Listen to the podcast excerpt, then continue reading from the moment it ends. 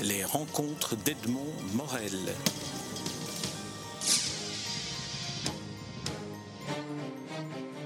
Richard Miller, nous nous rencontrons à l'occasion de la création d'une nouvelle maison d'édition dont le titre se formule sous la forme d'abréviation, les lettres C, E, P, pour création, Europe et perspective. Alors, qu'est-ce qui vous a pris de créer, dans une période de crise du livre, une nouvelle maison d'édition? Bien, il y a eu euh, deux, événements, dirais-je. Euh, le premier, c'est euh, tout d'abord un attachement fondamental depuis toujours au livre, à la lecture. Je, ne peux pas concevoir une vie sans, le livre, sans un environnement de bibliothèque, d'ouvrages de, référence, etc. voilà, je, suis comme ça, je, suis un, lecteur passionné avec une grande connaissance de la littérature, de la littérature mondiale, de la littérature française bien entendu, de la littérature belge, mais aussi des autres littératures, euh, une connaissance de la philosophie, des textes politiques. Bref, je suis, euh, je ne vais pas dire un rat de bibliothèque, euh, mais un, amoureux de bibliothèque. et je me rends bien compte que le, livre en, fédération Wallonie-Bruxelles, comme on dit maintenant, euh, ne se porte pas très bien. Euh, les éditeurs ont beaucoup de difficultés, les libraires aussi. Euh, il y a évidemment beaucoup de production de livres en France, mais pour un, auteur euh, euh, belgo-francophone, ce n'est pas simple. Hein. Je, connais moins bien la situation en Flandre, mais en tout cas pour, pour la Wallonie et Bruxelles, ce n'est pas simple. Donc il y a quand même ce constat-là. Il y a aussi un constat par rapport à l'évolution du, du, livre sur les supports, les nouveaux support numérique. Et puis, il y a un, événement qui a fait que euh, j'ai été amené petit à petit à, renouer avec des, amis d'enfance. Euh, nous sommes trois. Euh, tous trois originaires de la région de Charleroi, ayant fréquenté le même atelier et, nous ayant connus dans, notre jeunesse. On va citer leurs noms, Jean Meurice et Pierre Kutzner. Oui. Je tiens à ce qu'on cite leurs noms parce que les trois premiers livres que vous publiez sont finalement trois livres dans lesquels ils ont maille à partir. Tout à fait. Euh, nous, avons fait le, nous avons dressé le même constat, euh, à savoir qu'il n'était pas facile d'être édité, qu'il fallait déjà parvenir à franchir plusieurs obstacles avant de trouver un éditeur, et, qui plus est, un éditeur qui se bouge pour ces, auteurs euh, qui arrivent à placer les livres, à les défendre, etc. etc. et euh, euh, Jean Meurice, par exemple, est, un, un, amoureux de cinéma, un, cinéphile depuis toujours. je crois que nous avions 15-16 ans quand nous avons créé un ciné-club à l'Athénée de Charleroi. Lui a toujours conservé cette passion, il est allé au Festival de Cannes, etc. Et il sortait d'une expérience tout à fait étonnante qui est la réalisation d'un film qui s'appelle Marby, star de Couillu les deux églises, qui est un film euh, très étonnant aussi par son financement. le réalisateur, euh, le producteur n'ont pas trouvé les moyens financiers pour aboutir. Qu'est-ce qu'ils ont fait? Ils ont eu recours à ce que l'on appelle du crowdfunding, c'est-à-dire que finalement c'est la population de Charleroi, 500 à 600 personnes, qui ont mis de l'argent et qui ont participé au financement du film. Et lui a eu la chance, ou le, le, le, flair, puisqu'il il aime le, cinéma, euh, d'accompagner Dominique Smets, la réalisatrice du film, euh, durant toutes ces... je crois que ça a pris 4 ou 5 ans. Et donc il avait des photos, il avait des anecdotes, il avait et tout ça, il avait envie d'en de, faire un livre. Et donc, euh, cet élément a joué beaucoup dans, notre décision. Voilà, et c'est un des trois livres qui existent pour le moment dans le catalogue de création Europe Perspective. C'est un carnet de tournage signé Jean Meurice sur ce film tout à fait étonnant, Marbister de Couillu les deux églises. Alors, c'est un livre de photographie, c'est un livre, vraiment un carnet de route de ce tournage assez hors norme. C'est ça. Et dès lors, euh, sur base de ce que euh, Jean Meurice a fait, nous avons décidé d'ouvrir une de nos collections à ce type de document. Et donc, il y a une collection qui s'intitule At the Right Place. Euh, nous n'avons pas gardé euh, The Right Man at the Right Place parce que ça pourrait très bien être une woman. Euh, donc, donc, nous avons gardé At the Right Place. Et ce seront des, des, des, carnets de tournage pour des films ou bien, et c'est un prochain livre que nous, que nous programmons, nous sommes en relation avec trois jeunes étudiants qui ont terminé un, un doctorat en physique, je crois et qui ont décidé de faire le tour du monde en vélo. Mm. Et pour l'instant, euh, ils, viennent de terminer l'Afrique. Ils, vont bientôt quitter l'Amérique du Sud euh, et se rendre en Asie. Ça, c'est par avion hein, qui change de continent. c'est pas en pédalo.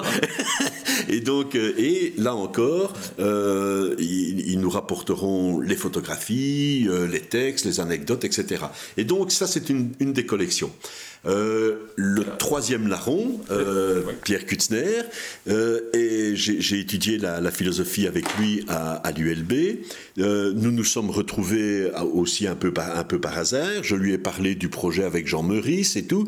Et Pierre a été tout de suite attiré par la publication d'un ouvrage consacré à la peinture de Fabienne Avaux. C'est donc une monographie.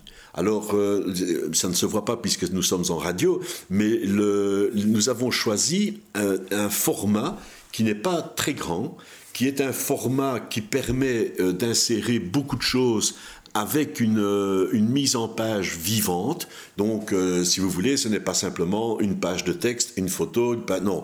Euh, les, les, reproductions sont soit en pleine page, soit double page, soit avec des détails, etc. Donc, il y a eu un travail de recherche aussi au niveau de la mise en page qui correspond également à ce que, à ce que l'artiste Fabien Arvaux souhaitait. Et donc, qui se modifie aussi, les mises en page se modifient suivant les, suivant les titres, puisque Marbista Le Couillu, lui, est un, est un livre qui s'ouvre dans le format panoramique cinéma, on peut dire. C'est ça. Alors, euh, avec un petit format aussi, parce que on peut pas, peut pas nier non plus qu'il y ait des, des, euh, comment dire, une réflexion sur le financement de tout ça.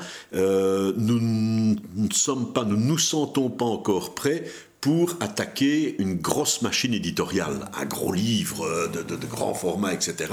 Donc nous sommes encore dans, dans des formats petits. Je pense que maintenant on va passer à un format un peu plus grand, un peu moyen, disons.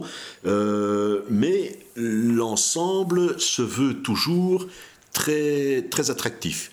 Euh, parce que tout simplement, nous nous disons que si on veut qu'il y ait une bonne diffusion de ces livres et que le lecteur, le lecteur soit, soit intéressé, euh, étant donné les prix que le, coût de revient, il, faut que, que, que, que l'acheteur, enfin celui qui, a, qui fait l'investissement d'acheter le livre, euh, soit content de son achat. Donc on veille à la qualité, euh, la qualité du texte, la qualité des reproductions, la qualité de la mise en page, du travail de finition, etc. C'est la raison pour laquelle par exemple, euh, nous avons comme troisième ouvrage. avant, avant, le troisième revenons peut-être à celui que l'on vient d'évoquer de Pierre Kutzner, Ce qui survit, qui est une monographie consacrée à la peintre Fabienne Avaux. Alors, euh, qui, est-elle, qui est-elle cette peintre et que, que va-t-on, apprendre d'elle à travers cette démarche d'une monographie dans une des collections dont maintenant j'ai oublié le, le titre, c'est six collections. Autour, autour, avec S. Euh, et donc cette collection autour sera une collection de monographies consacrées à des artistes dans toutes les disciplines. Euh, ce ne sera pas uniquement de la peinture. Le prochain, ce sera notamment un céramiste. Euh, et donc voilà, le, avec des formats que nous, nous approprierons aux personnes et, à l'œuvre des, différents artistes. mais pour en revenir à votre question, Fabienne Avaux, l'ensemble est bien euh, repris dans, dans, le titre de, l'ouvrage, euh, choisi par Pierre Kutzner, avec, avec, euh, avec l'artiste bien entendu, Ce qui survit. la peinture de Fabien Navo est une peinture qui se situe à la limite du figuratif et de l'abstraction. Donc, c'est-à-dire que, que, l'on voit, euh, je ne vais pas dire que l'on voit des gens, mais en tout cas que l'on voit des lieux, parce que l'essentiel de sa peinture, ce sont euh, des, des, édifices, des façades, euh, des bâtiments, des lieux, où la plupart du temps, l'extrême violence a sévi. Donc, par exemple, un camp de concentration en Serbie. Alors, je prends l'exemple d'une peinture. C'est une pièce tout à fait banale, qui, n'est pas très, très, très attrayante, très accueillante, avec dans un coin une table en bois. Puis on apprend avec, en lisant que euh, cette pièce est en fait la cantine d'un camp de concentration qui se trouvait en Serbie. Et euh, cette table, qui était en fait la table de la cantine, était aussi le lieu où euh, les nazis euh, attachaient les, les, les, les, pauvres victimes, les pauvres types, euh, sur la table et les battaient à mort. Et donc, ce qui reste, et c'est vraiment ce qui survit, donc voilà, c'est le titre de, de, ce livre et de, des peintures, de, de, la peinture de Fabien Avaux, c'est que sans entrer dans le, dans le pathétique, dans le pathos, sans montrer la, la violence, euh, celle-ci allez, je dirais euh, qu'elle perle à travers les murs, à travers, quand, on voit l'œuvre, on se rend compte de ce que Pierre Kutzner appelle euh, une présence inquiétante. Euh, une inquiétude, une impossibilité de, rester dans, dans, la quiétude de la vie, euh, tout simplement parce que le mal euh, n'est pas toujours présent, mais en tout cas il est toujours possible et il a toujours déjà eu lieu. Et donc voilà, ça c'est la, peinture de Fabien Avaux et, et, cette, cette recherche d'un monde qui est toujours le monde de l'humain mais dont l'humanité est peut-être absente. Alors, euh, Fabienne Avaux est un lien que l'on peut faire avec le troisième livre, puisqu'elle illustre le livre que vous avez signé, vous, cette fois-ci, Richard Miller, La mhm. culture et le peuple d'Europe. Alors, La culture et le peuple d'Europe entre dans une autre collection encore, qui est une collection plutôt, plutôt d'essais, de réflexion, de dialogue. C'est une conférence ou une série de conférences que vous avez prononcées sur la culture et l'Europe. Oui, donc euh, le titre de la collection euh, est Épreuve au pluriel. Euh, c'est un peu hum, un clin d'œil, c'est aussi une façon de dire que, que, euh, le penseur, euh, que l'écrivain, que l'essayiste, mais aussi que le politique doit être, ne, doit pas avoir peur d'aller à, l'épreuve du, du, concret et des questions qui se posent réellement à, à notre société d'aujourd'hui. Alors, pour aller vite, parce que c'est un livre finalement euh, dans lequel j'ai développé beaucoup de, de, réflexions.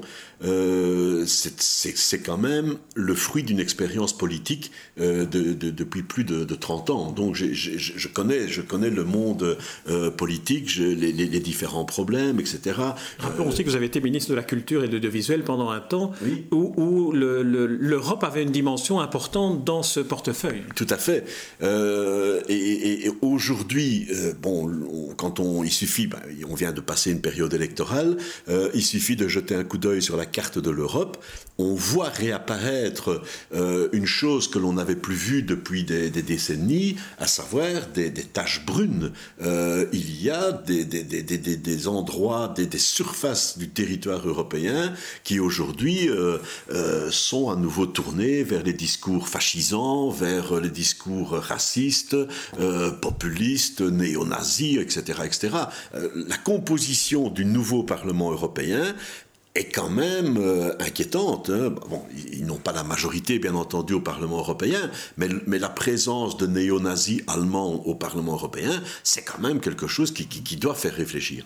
Alors, le, le, livre s'inscrit dans cette réflexion.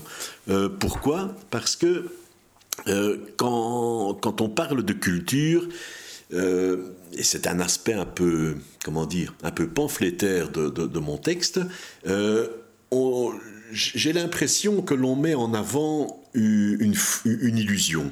Euh, l'illusion qu'il euh, suffirait de développer les contacts culturels, de, de, développer les rencontres artistiques, littéraires, culturelles, etc., entre les peuples, les populations, pour que finalement tous les problèmes euh, d'une société pluriculturelle euh, se résolvent. Euh, L'Europe, c'est un projet ambitieux, c'est un projet immense, puisqu'elle concerne 510 millions maintenant de, de citoyens. citoyen est un mot est un mot trompeur aussi, puisque on n'est pas citoyen européen. On est citoyen européen si on est d'abord citoyen belge, citoyen allemand, citoyen italien, etc. Il n'y a pas de citoyenneté euh, européenne pour tout le monde. Euh, L'Europe est donc à un moment important de son développement. Elle est à un carrefour. on voit bien que si elle n'arrive pas à, franchir le pas d'une Europe beaucoup plus unie, euh, il y a des risques de retour en arrière. Euh, parce qu'il y a des replis, il y a, des, les, néo-fascistes euh, français qui se mettent avec les néo-nazis allemands, enfin, etc. Et donc, il y a vraiment un risque. Eh bien, je trouve que notre vision culturelle, qui laisse croire aux gens qu'il suffit de, de, de, de, laisser parler, euh, d'écouter la musique de l'autre pour commencer à, à, mieux comprendre l'autre, euh, je trouve que ça relève d'une attitude que j'appellerais euh, le politiquement correct ou le politiquement culturellement correct. en fait, quand on regarde notre histoire, quand on regarde l'histoire de l'Europe, mais aussi l'histoire de l'humanité, les cultures n'ont jamais empêcher les crimes, les génocides, les massacres, euh, le rejet de l'autre. C'est même plutôt le contraire. Très souvent, ce sont euh, les attitudes euh, comment dire, d'une identification culturelle très forte qui font que on rejette les autres. Euh, voilà l'exemple terrifiant euh, du, national-socialisme allemand est là pour le montrer. À un certain moment, l'Allemagne nazie s'est constituée sur base du rejet de l'autre et en fonction de la culture allemande.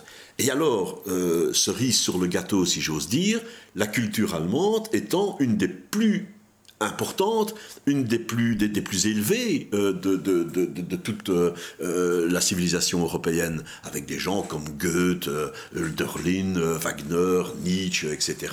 Comment, est-il, comment peut-on arriver à penser le fait que une culture aussi de, si grande importance a pu engendrer la bête immonde du, du nazisme? Peut poser la question autrement. Comment se fait-il qu'un des plus grands philosophes du XXe siècle, Martin Heidegger, ait été national-socialiste et qu'il ait été antisémite, et un antisémite dur? Donc ce sont des questions qu'on ne peut pas laisser de côté. Parce que je ne vais pas dire que si un idiot euh, ou si une bande d'idiots commettent euh, des, des, crimes horribles, je ne veux pas dire que ça n'a pas d'importance. Mais quand on se rend compte de la façon dont l'intelligence a été mise au service euh, de l'Holocauste et au service de, de, de, la, du massacre organisé, euh, organisé administrativement avec un appareil d'État, avec une logique pratiquement arithmétique, mathématique, il n'y a rien à faire. On ne peut, pas, on peut pas laisser cette question-là sur le côté. Et donc, je considère que euh, il ne faut pas, et, je ne suis pas le seul, hein, je cite notamment Elie Barnavi, qui, qui, développe la, la, même interrogation, quelqu'un d'autre aussi que, que, vous connaissez bien, Romain Gary, euh, je crois que c'est son centième anniversaire, le centième anniversaire de sa, naissance, cette année. Euh, Romain Gary le, disait aussi, la culture n'a jamais réussi à amener un peuple à un degré de, d'humanité qui fait que le, pire n'est plus à craindre. Donc, euh, je, me, je pose la question de savoir pourquoi. La façon dont la, réponse que j'apporte est la suivante. Euh, la culture toute seule ne peut pas le faire. Elle ne peut pas y satisfaire parce qu'elle charrie trop de problèmes identitaires liés à la personnalité, etc., aux traditions, aux racines, enfin toutes ces choses, euh, à la langue, à la langue même que nous parlons. Euh, la culture seule ne peut pas le faire. Il faut qu'il y ait un, levier, un, instrument, un socle politique qui veuille que la culture ne soit plus une culture tournée vers les autres, mais une culture ouverte aux autres, une culture ouverte au vivre ensemble et, respectant les droits et libertés de chacun. Et le, pari que, que, je fais euh, à travers ce texte, mais aussi dans la vie avec mon engagement européen, c'est le fait de dire l'Union européenne, qui est née en 1948 après euh, la Deuxième Guerre mondiale, est une entité politique tout à fait inédite, Ça ne s'est jamais passé dans l'histoire du monde jusqu'à présent que euh, des, États décident de déléguer une partie de leur souveraineté à une entité supérieure et décident de le faire pacifiquement. Quand on lit les articles du traité euh, de l'Union européenne, on voit que le projet est un projet pacifique à l'intérieur de l'Union, donc c'est pour empêcher les États européens de se battre entre eux, mais aussi sur la scène du monde. Donc avec la volonté d'exporter cette vision-là. Et donc c'est dans, ce, cadre-là qu'il me semble qu'une euh, culture euh, de l'ouverture, une culture humaniste finalement, je dirais même universaliste, euh, est possible si elle est portée par un projet politique, comme l'est l'Union européenne. Alors à cela j'ajoute une, une, réflexion aussi, parce que je ne peux pas le nier, euh, il y a quand même dans ce texte une méfiance par rapport à ce que l'on appelle la culture. Euh, vous l'avez rappelé, j'étais ministre de la Culture, ce sont des problématiques que, que, je connais bien, avec lesquelles j'ai beaucoup vécu.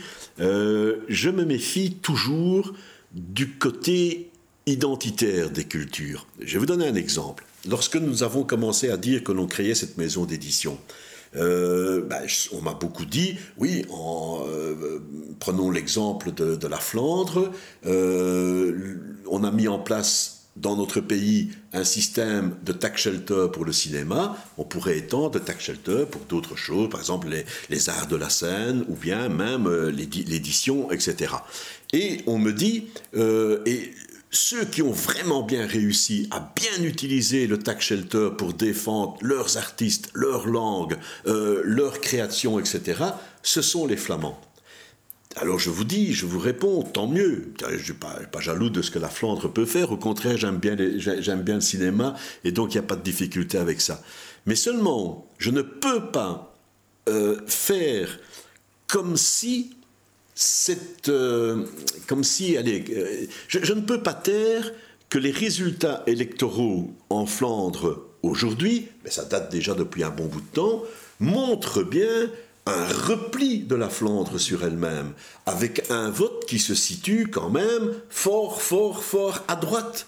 Euh, Pour ceux qui nous écoutent et qui ne sont pas belges, rappelez quand même que c'est le parti nationaliste NVA qui a la majorité des voix en Flandre. Tout à fait. Et, donc, euh, et, précédemment, il y avait aussi le Vlaams Belang, mais euh, les voix du, du Vlaams Belang, qui est un parti, lui, carrément d'extrême droite, ces voix ont été reprises à l'intérieur de la NVA. Donc, le, je, veux dire par là que dès que l'on met en avant la notion de culture, euh, il faut je dirais qu'il faut toujours avoir euh, un œil euh, sur ce qui se développe et se fait vraiment.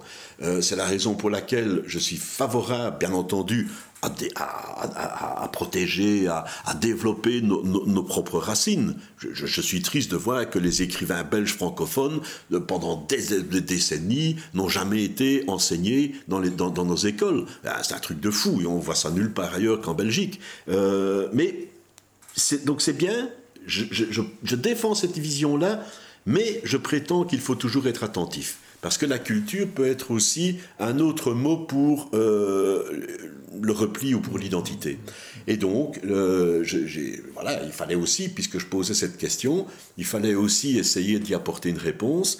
Et la réponse que je tente je ne dis pas euh, qu'elle est définitive, parce que tout ça, ça évolue aussi, euh, la réflexion.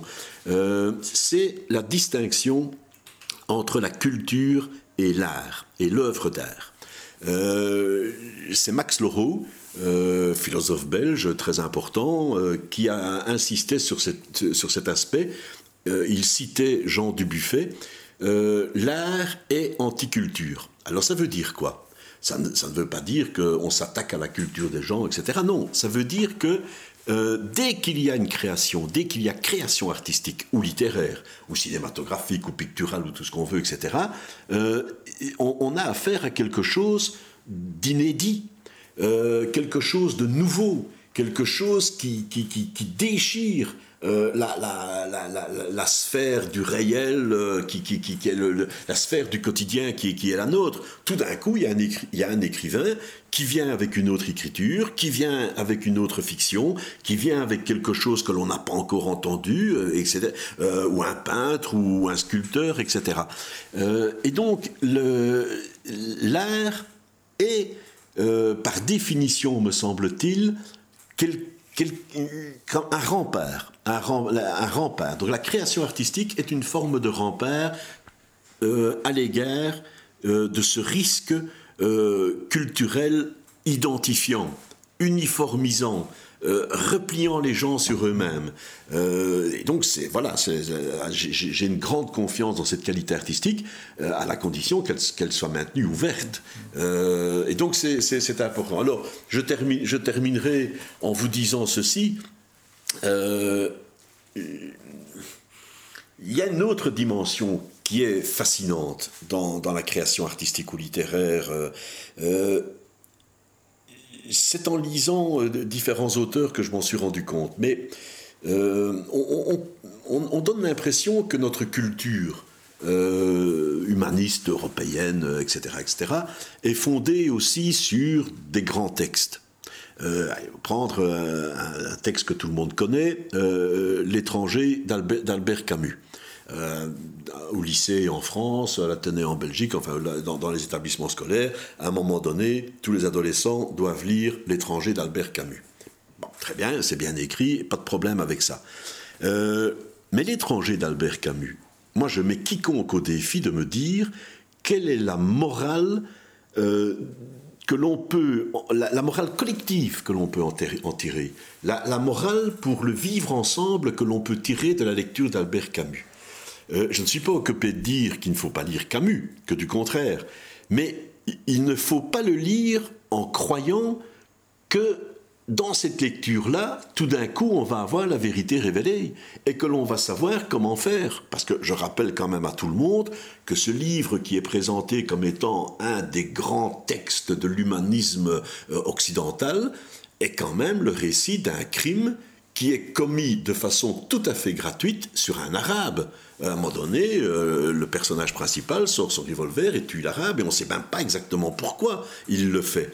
Et donc, où est, la, morale collective dans tout ça? Euh, Même chose avec, euh, je sais pas, un texte de Dostoïevski ou Tolstoï, enfin, euh, quel que soit le sujet, il y a là un questionnement. Alors, j'ai répondu à ça comment? Je me, je dis que l'œuvre d'art, ou bien l'œuvre littéraire, ou, la statue, le tableau que je vais voir au musée, ou la statue que je vois dans un parc, un film que je vais voir, etc., finalement, ce n'est pas au, groupe, euh, ce n'est pas à, la société dans laquelle je vis qu'il s'adresse. Euh, cette œuvre, c'est à moi qu'elle s'adresse. C'est à moi qu'elle parle. Alors, ou bien elle me parle, ou bien elle ne me parle pas. Euh, le livre de Camus, je le lis, c'est moi qui le lis. Et c'est moi qui, qui, suis le personnage dans les difficultés, je dirais presque existentielles, qui sont, qui, qui sont les siennes. Et donc ça veut dire quoi? Ça veut dire que l'œuvre d'art, quelle qu'elle soit, me renvoie à ma propre solitude. Je suis dans un face-à-face. et ou bien je me pose les questions, ou bien je ne me les pose pas. Et euh, y a une quand, face à l'œuvre d'art, ce que je retrouve, ce n'est pas le regard de tous les autres. Ce que je retrouve, c'est mon propre regard. Euh, et donc, il y a une espèce de, de, renvoi euh, à la solitude, à, la personne seule que je suis. Je pense effectivement que nous sommes toujours, au bout du compte, tout seuls. Mais ce qui est étrange, et c'est ça le mystère de l'œuvre d'art, c'est que si je suis tout seul, vous êtes tout seul aussi, et que nous sommes tous tout seuls. Et donc ça veut dire que d'une certaine façon, par un renversement assez paradoxal, lorsque l'œuvre d'art nous renvoie à notre propre solitude, on retrouve en même temps la solitude de tous les autres. Et donc, c'est ce que j'explique dans ce livre, il y a tout d'un coup un saut vers l'universel. Et donc, l'œuvre d'art est extraordinaire à mes yeux parce qu'elle allie, elle est la rencontre de ce de cette, individu, de cette individualité et de cette universalité. Elle est la rencontre du local et du, de, l'universel. Euh, et, ça, ça, je ne vois pas d'autres euh, d'autres d'autres êtres capables de faire ça. Ça, c'est le mystère de l'œuvre d'art, euh, à, à, mes yeux. Et donc voilà, c'est la raison pour laquelle ce livre, qui est quand même très pessimiste dans beaucoup de ses développements, se termine sur une dimension beaucoup plus optimiste. Alors c'est un livre, donc rappelons-le, qui est le troisième paru de cette nouvelle édition euh, que, vous avez, que vous avez créée, CEP, Création Europe Perspective. Et on comprend mieux en venant de vous entendre euh, pourquoi ce titre Création Europe Perspective a été choisi. Donc le titre de ce troisième livre, je le rappelle, La culture et le peuple d'Europe. Alors il y a trois autres collections dont nous n'avons pas parlé, Signature, Écart et Série. Alors, et, et Sexis, pardon, Sexis. Alors euh, sexistes, on va commencer par celui-là, des œuvres érotiques. Oui, ah, alors là, euh, j'avoue une, réflexion pour le moment. Donc nous avons envisagé euh, la, création de cette collection, Sexis, avec des, œuvres érotiques, des nouvelles littéraires, avec quelques des photos, etc., etc. Eh bien, je vais vous avouer que ce n'est pas si simple que ça. Et donc, jusqu'à présent, nous avons, à travers les différents textes que nous avons euh, reçus, déjà lus, euh, envisagés de publier, etc., euh, nous n'avons pas rencontré ce qui, ce qui correspondait à ce qu'on voulait faire. ou bien, ou bien c'est du, c'est du, c'est du simple porno. c'est, un roman, un roman de guerre qu'on achète en cachette quand on est, quand on est jeune. je vais dire ça pour nous deux. Internet est passé par là. Internet est passé par là, donc déjà, euh, avant, avant d'arriver à trouver quelque chose d'un peu choquant et qui, et qui, qui, enfin, qui puisse faire concurrence à Internet, il faut déjà se lever tôt. Euh, ou bien alors c'est trop, c'est trop mièvre. Mm. Euh, et alors on est plutôt dans le cadre d'une bibliothèque rose, un peu, un peu, un peu libertine. Et donc là, nous avons une interrogation. nous sommes. alors, on verra, on verra. Mais parlons des deux autres. Alors signature des écrits littéraires. Alors là, vous allez aussi publier des œuvres littéraires, pas seulement des monographies sur l'art ou des essais, des œuvres littéraires. également des œuvres littéraires, euh, euh, nouvelles, romans, poésie, euh, textes, divers rédigés par, par un auteur, une biographie, etc., une autobiographie, etc. Et donc là, et, j'en reviens d'une certaine façon à votre question de départ, euh, nous nous rendons bien compte que pour l'instant, sur euh, le marché euh, du livre euh, francophone intra-belge, c'est déjà compliqué à dire ça, enfin bon, euh, bah, il y, a, y, a, y, a, y, a, de la place pour un nouvel éditeur, parce que beaucoup d'éditeurs ont arrêté leurs activités, etc. Et donc on peut peut-être estimer que pourquoi se lancer dans une aventure éditoriale alors que le secteur ne se porte pas bien? Bah, On peut renverser la question et dire, ben voilà, nous, en, ciblant euh, une, certaine, une, qualité certaine euh, et, et, un certain type de, de, livre, nous avons la prétention de nous implanter sur ce marché-là euh, en, avec des, des, des, objets, hein, des livres de, qualité. Est-ce que je peux en déduire que ce seront des auteurs belges francophones uniquement ou est-ce que vous élargissez à la francophonie ou à, ou à la littérature européenne? Il y aura une prédilection pour les auteurs francophones belges. maintenant, il est bien entendu que, euh, après tout ce que j'ai dit de, l'ouverture européenne, ce serait déjà malvenu de commencer à dire pas de français ici, pas d'espagnol, pas d'italien. Non, le, le, le, tout, euh, bah, c'est que nous sommes en, phase de, de, naissance, hein, d'éclosion. Hein, et donc, euh, voilà. Mais il y aura une prédilection pour les auteurs belges francophones. Et vous avez déjà des noms? Parce que là, aucun titre n'est encore paru. Est-ce qu'il y a déjà des ah, noms d'auteurs que vous pouvez dévoiler les, noms euh, les noms seront, seront, bientôt, euh, seront bientôt annoncés. D'accord. Alors la dernière collection, c'est Écart. Là, euh, la collection Écart comprendra des textes divers. Alors là, c'est un peu fourre-tout. Oui, euh, je, dirais même, euh, c'est finalement, je crois, la, formule que nous allons retenir lorsque nous avancerons. Parce que les trois premiers livres que, vous venez de, citer, d'ailleurs je vous en remercie beaucoup, sont évidemment des livres avec lesquels on s'est fait la main. Mm. et donc on voit bien qu'il y a des choses à améliorer, à corriger, etc. etc. Ben, je viens déjà de vous parler de la, collection Sexis.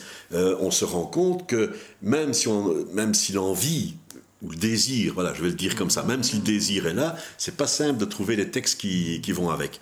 Euh, et donc euh, ici, plutôt que de textes divers, euh, je parlerai plutôt d'ouvrages inattendus. Et donc c'est aller chercher des, des, ouvrages qui sont un peu à, la marge. Et euh, le, voilà, je, vous cite un qui, auquel on va vraiment commencer à, euh, s'atteler. Euh, c'est un, livre qui euh, s'intitulerait, le titre est encore à discuter, mais enfin le livre s'intitulerait, on reprend une phrase, une pensée d'Héraclite. Les dieux sont aussi dans la cuisine. Donc c'est un peu étonnant. Héraclite est un des plus grands penseurs de, tous les temps, un des fondateurs de la philosophie occidentale. Euh, et puis il y a cette phrase les dieux sont aussi dans la cuisine, euh, qui est une phrase un peu, un peu étonnante, qui avec un, moment un peu surprenant où, où il invite des gens qui, sont venus le, le, consulter, de consulter le grand philosophe, et il leur dit venez vous asseoir dans ma cuisine. D'ailleurs, je vous ferai remarquer que nous sommes assis dans ma cuisine. C'est ce que je, pensais à ça, je me tiens voilà. Et donc voilà. Euh, le, euh, et euh, sur base de ce texte, euh, nous allons publier un ouvrage dans lequel il y aura des développements philosophiques, mm. les, suites ou les interprétations de la pensée d'Héraclite, ce qu'il a voulu dire avec, avec cette phrase, mais il y aura aussi des recettes il y aura aussi des recettes proposées par des grands chefs belges et une réflexion, si on veut, sur le, euh, sur cette... Euh, ah ben oui, mais ça me permet aussi d'expliquer quelque chose que je n'ai pas dit, euh, à savoir, le, je n'ai pas expliqué l'acronyme. Donc, Création Europe Perspective, CEP, c'est le CEP euh, donc c'est le plan de vigne, c'est la vigne que l'on enracine, c'est euh, la, raison pour laquelle, euh, pour l'instant, nous sommes dans une phase où nous disons le cep prend racine. Voilà, c'est un peu simple, mais, mais, pas, ça, ça, ne mange pas de pain. Mais c'est quelque chose à quoi nous tenons. Parce que tout d'abord, il y a cet enracinement qui, qui, à nos yeux est important, mais il y a aussi le, travail du, vin, euh, la production artisanale du vin, la, maîtrise de tous ces savoirs du vin et la consommation de vin, euh, c'est aussi une caractéristique de la culture européenne. Euh, il y, a, une limite, il y a une fracture au niveau méditerranéen entre euh, les produits producteurs consommateurs de vin et ceux qui ne, le sont pas. Euh, le grand texte, le grand texte qui, pose cela, euh, c'est dans l'Ulysse, l'Odyssée d'Homère, où à un certain moment, Ulysse arrive à vaincre le, cyclope qui, qui le retient prisonnier en lui faisant boire du vin. Et le cyclope, le barbare, celui qui n'est pas capable de se faire entendre des autres puisqu'il n'arrive pas à expliquer ce qui lui arrive, etc., etc. Euh, le barbare qui ne sait pas s'exprimer, qui ne sait pas maîtriser ses, appétits, qui a bu de trop, etc.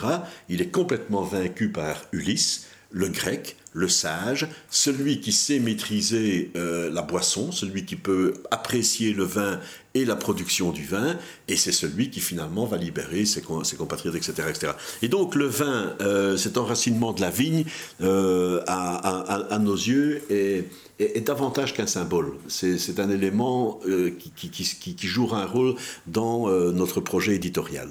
Alors Richard Miller, pour terminer cet entretien, parce qu'on retrouve votre faconde habituel, quel sera le, prix moyen de ces livres et quel est le réseau de distribution que vous allez utiliser pour le mettre à disposition des, éventuels lecteurs? Oui, alors euh, le, prix moyen pour l'instant euh, se situe entre, entre 10 et 15 euros.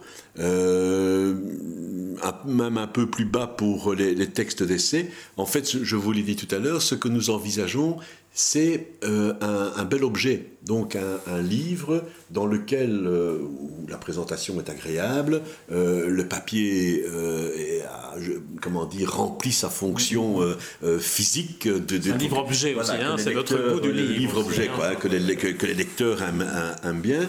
vous l'avez dit, euh, c'est un essai, mais il est illustré par des dessins, euh, les couvertures sont à rabat, etc. Bref, ceux qui aiment le livre s'y retrouveront. Euh, et donc voilà. Voilà pour le prix. Alors maintenant pour la distribution, parce que pour la distribution, c'est quand même le point crucial aussi d'une aventure éditoriale, c'est d'être distribué. Oui, alors, pour la distribution, nous pensons travailler de, de, trois, de trois façons.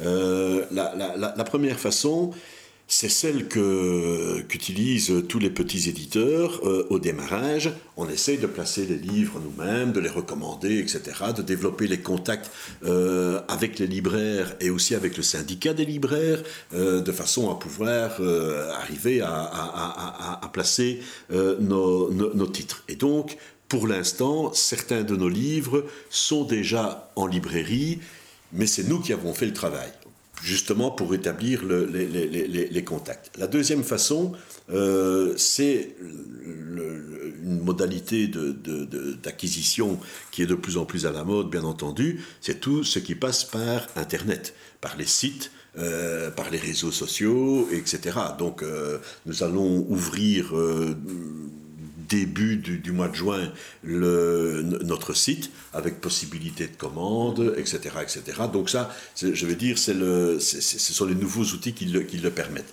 Et enfin, troisièmement, un, distributeur euh, je ne vais pas dire euh, tout à fait classique, euh, parce que justement, nous voulons un distributeur euh, qui mouille sa chemise, comme on dit, euh, qui aille vraiment porter les, les, livres. Et là, euh, on doit signer notre accord dès la première semaine de, du, mois de juin. Et donc voilà. Donc les trois, nous, travaillerons sur ces trois sur ces trois créneaux. L'internet. le travail personnel et la, la, distribution normale avec un, avec un distributeur que nous souhaitons euh, très, très actif. Très bien. Richard Miller, on va arrêter ici cet entretien en attendant de vous retrouver dans les librairies ou pour un prochain livre ou pour une interview spécifique de chacun des auteurs euh, que vous allez publier dans ce qui est ce CEP, CEP, Création Europe Perspective. Et comme pour tous les nouveaux-nés, je lui souhaite euh, une santé vigoureuse et, un, avenir radieux. Voilà. Merci, Merci Richard Miller. Merci, c'est vraiment très gentil. Les rencontres d'Edmond Morel.